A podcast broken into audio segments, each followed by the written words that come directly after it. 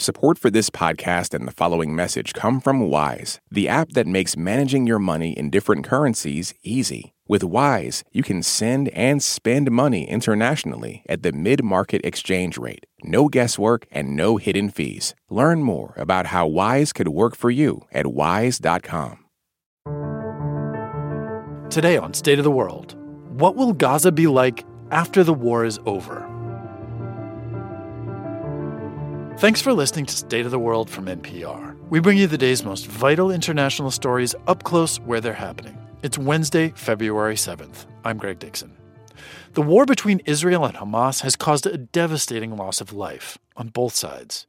And the physical destruction in Gaza is staggering. Countless homes, businesses, and other buildings have been destroyed. With the war still raging, it can be hard to try to imagine what a future post war Gaza will look like or feel like. NPR's Leila Fadel has been speaking to some Palestinians from Gaza who are looking ahead to a time after the fighting stops. And we're going to hear three of those conversations now. We'll learn about how long rebuilding might take from a humanitarian and hear of hopes for the future of arts and culture from a musician. First, with so many buildings partially or fully destroyed, what will a future Gaza look like? Leila spoke to Yara Sharif, a Palestinian architect in London. She's co founder of the Palestine Regeneration Team and Architects for Gaza. Over 60% of the building in Gaza have been destroyed, but it's also the heritage, the culture, the collective memory. So it's important for us to rethink how to rebuild, how to accommodate one of the highest densely populated spots on earth. Do we go vertical? Do we go horizontal? You've got an urban fabric, you've got a coastal fabric, you've got a rural fabric. Each one requires a different way of looking at it. If you could say more about that and whether you can rebuild what is lost when it comes to the collective memory of a place. Historic buildings have been destroyed, but also there is kind of a cultural social practices within the neighborhoods that have been taking place that we lost. The culture of living on the roof, the culture of the bamboo huts that the Gazans are very famous for, the informal market that is on the beach with its corn and barbecue, a very important, very little details of every day. With this destruction, we have lost a lot of those aspects because also the visual memory has been overtaken by images of destruction and ruins and nothingness at least we need to be aware of what we've lost. Maybe we need to even mark those spaces that have been lost that we will never be able to reclaim. What do you envision if you could have what you wanted in a future Gaza? I don't think it is fair for anyone to come and kind of dictate a top down plan to say, okay, this is the future of Gaza, this has to be done. When we think about reconstruction, we were thinking about innovative building materials, but maybe also build on the creative initiatives that the local residents have already been doing. Gazans have been very creative. They've already tested out a lot of innovative materials that are sustainable and more responsive to the climate and to the daily practices, but also to the difficulties of the siege. We need to bear those in mind, like how could we work without cement? How could we work with earth? How could we work with clay? All these are aspects that the Gazans have already thought about. You were saying sustainable materials in creative ways, partly because things like cement are subject to blockade and they, you can't get them in to build. Yes, cement is not allowed. It has not been allowed. But also, there is another aspect is that the city is left in ruins, and we should equally see ruins as a building material. Mm. Whether it is the reconstruction bars from the damaged concrete buildings to the corrugated metals from the refugee camp, the bricks, everything that we could get hold of becomes a building material that either can work towards rebuilding home or towards rebuilding schools. But Sharif says she's worried about permanent displacement. She's seen far right wing Israelis post about resettling Gaza. A conference was even held a few days ago that far right government ministers attended, calling for just that. Now, the prime minister of Israel, though, says there will be no permanent presence, although he wants Israel to control security. I'm very scared. That you see a lot of these settler colonial projects that are putting up schemes for erasing the city and starting with these kind of new resorts. She says any reconstruction in Gaza must be led by Palestinians who live there. any scheme that is going to come from the outside is going to create just another faceless city. That was architect Yara Sharif. To understand what people will need physically and mentally in a future Gaza, Leila also spoke to a humanitarian. One of the few left in the north of the Gaza Strip where nearly every building is partially or fully destroyed. On a spotty line from his rooftop, Mahmoud Shalabi of Medical Aid for Palestinians tried to imagine a future while living through this war. Now, I'm afraid that there will be no schools for two years to come. So, frankly speaking, I'm not sure what the future is looking like for Gaza. Hmm. When is this going to end? Is the first question that comes to my mind and my wife's mind because we have been exhausted mentally, physically, we need all of us in Gaza, no exceptions. We all need psychiatrists after this war ends because we all have mental scars that will last with us for years. However, at Medical Aid for Palestinians, we are doing our best mm-hmm. to try and resume our humanitarian work as much as possible.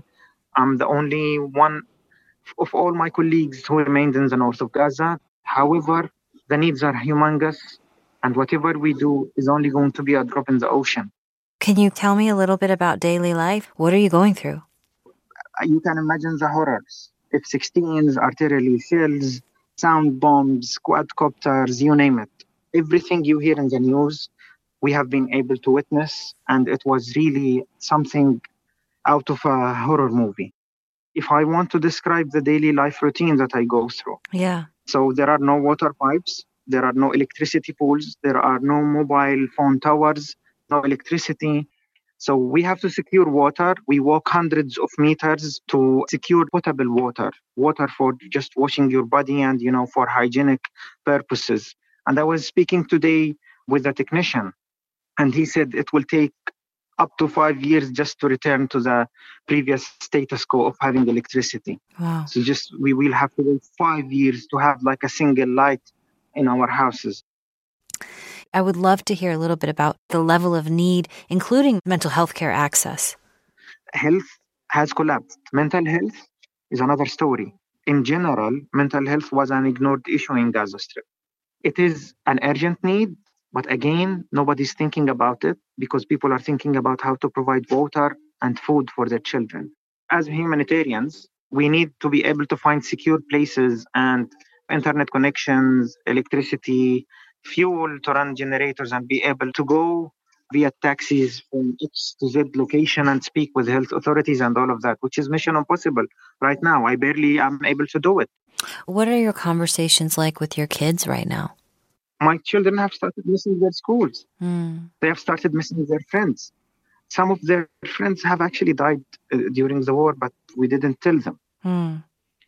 Zach, who's nine years old, started asking me like, "Can we leave the country then, when this is over?" Which is really tough. He's nine years old. He came to me one day with tears in his eyes, and asked me, "Dad, have I been a bad boy or not?" And I said, "No, you have been a great son, boy." And I said, "Why are you asking this?" Because he said, "If I die, will I go to hell or heaven?" Hmm. And I honestly didn't know how to answer. And my wife jumped in immediately and she said, We'll all go to heaven, my son. That was Mahmoud Shalabi, Senior Program Manager of Medical Aid for Palestinians, Gaza. We'll be right back. Support for this NPR podcast and the following message come from Amgen, a biotechnology pioneer leading the fight against the world's toughest diseases such as cancer, heart disease, asthma, and osteoporosis. In a new era of human health, Amgen continues to accelerate the pace of change, operating sustainably and drawing upon deep knowledge of science to push beyond what's known today. With each decade, they reliably deliver powerful new therapies to patients. Learn more at amgen.com. This message is brought to you by NPR sponsor Progressive Insurance. You call the shots on what's in your podcast queue. Now you can call them on your auto insurance too with the Name Your Price tool from Progressive. Tell Progressive how much you want to pay for car insurance, and they'll show you coverage options within your budget. Get your quote today at progressive.com. Progressive Casualty Insurance Company and Affiliates. Price and coverage match limited by state law. Climate change fuels hurricanes. China promises to stop. The big lie persists. Butterflies have hearts. Singers die. Plumbers win. Nurses persevere. Your world speaks. We listen. NPR podcasts. More voices, all ears. Find NPR wherever you get your podcasts. We've been hearing Leila Fadel's series of conversations about what a future Gaza will look like once the fighting subsides. For our last look into the future, we're going to hear about hopes for arts and culture in Gaza. Leila spoke to the man who founded Osprey V, Gaza's first rock band. Raji Al Jarrou also helped cultivate a thriving creative hub out of his music store. All that is abandoned now. He and his family fled south to try and find safety. Using a foreign eSIM and standing on a ladder, he got enough reception to call us. In the midst of war, he spoke about his hopes for the future. As Osprey, we say uh, we are the voice of the voiceless, or we are the tongue of the unheard, because there's a lot of stories that you've never seen and you'll never see in the media, but we will highlight as storytellers. Destroy every break of every wall. The whole world is talking about, well, what happens to Gaza when this war is over? And who governs Gaza? And you wrote a song called Home. And in the song, you wrote, This land is my home, the world is my home. This universe is my home. So I want to ask you you're 31, you're Palestinian, you live in Gaza, you were building a music scene that didn't exist. So when you think of a Gaza after this war, what does that Gaza look like? Gaza is basically like a phoenix. It never dies. Even if you destroy everything within. We have strong faith. We have strong passion. We have strong passion to live. We called our band Osprey. You do know the, the osprey, it's the, the kind of the eagle, right? Mm-hmm. One of the birds. It has a lot of pride. It lives in the hardest circumstances. The stereotyping about the Gazan people being poor, stupid, and uh, illiterate and stuff like that is super false. The people of Gaza are more like me, more like people that are talking to you right now, more like our music. We are here to participate in our humanity. We're here to participate in being human. This is why we say in home, this land isn't my home, but it's not only the land, it's the dream, it's the broken dream, it's the broken stories.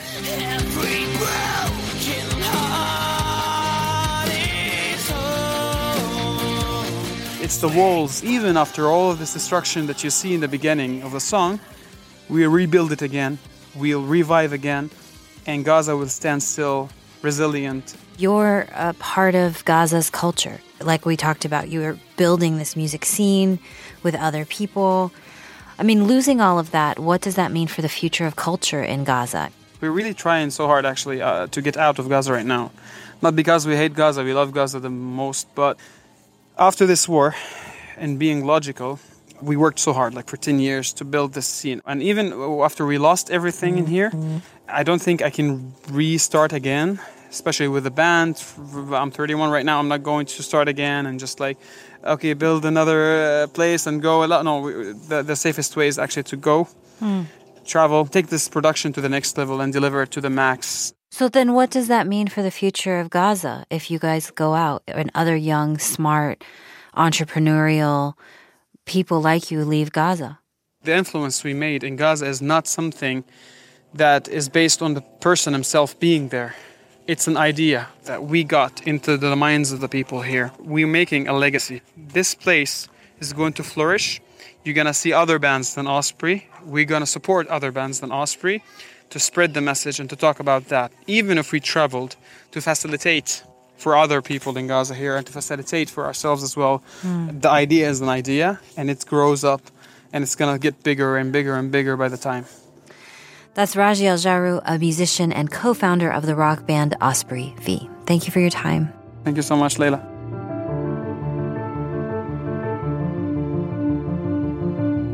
That's the state of the world from NPR. For more coverage of all sides of this conflict, go to npr.org slash Mideast updates. Thanks for listening. See you again soon. On the TED Radio Hour, researcher Sasha Luccioni says AI can help us find climate solutions. But just training the technology itself uses a ton of energy. Training ChatGPT, for instance, emits as much carbon as five cars in their lifetime. Tech's Climate Conundrum. That's on the TED Radio Hour from NPR. This message comes from NPR sponsor Homes.com. The right agent can make or break your home search. That's why Homes.com provides an agent directory that details each agent's experience so you can find the right one and ultimately the right home. Homes.com. We've done your homework.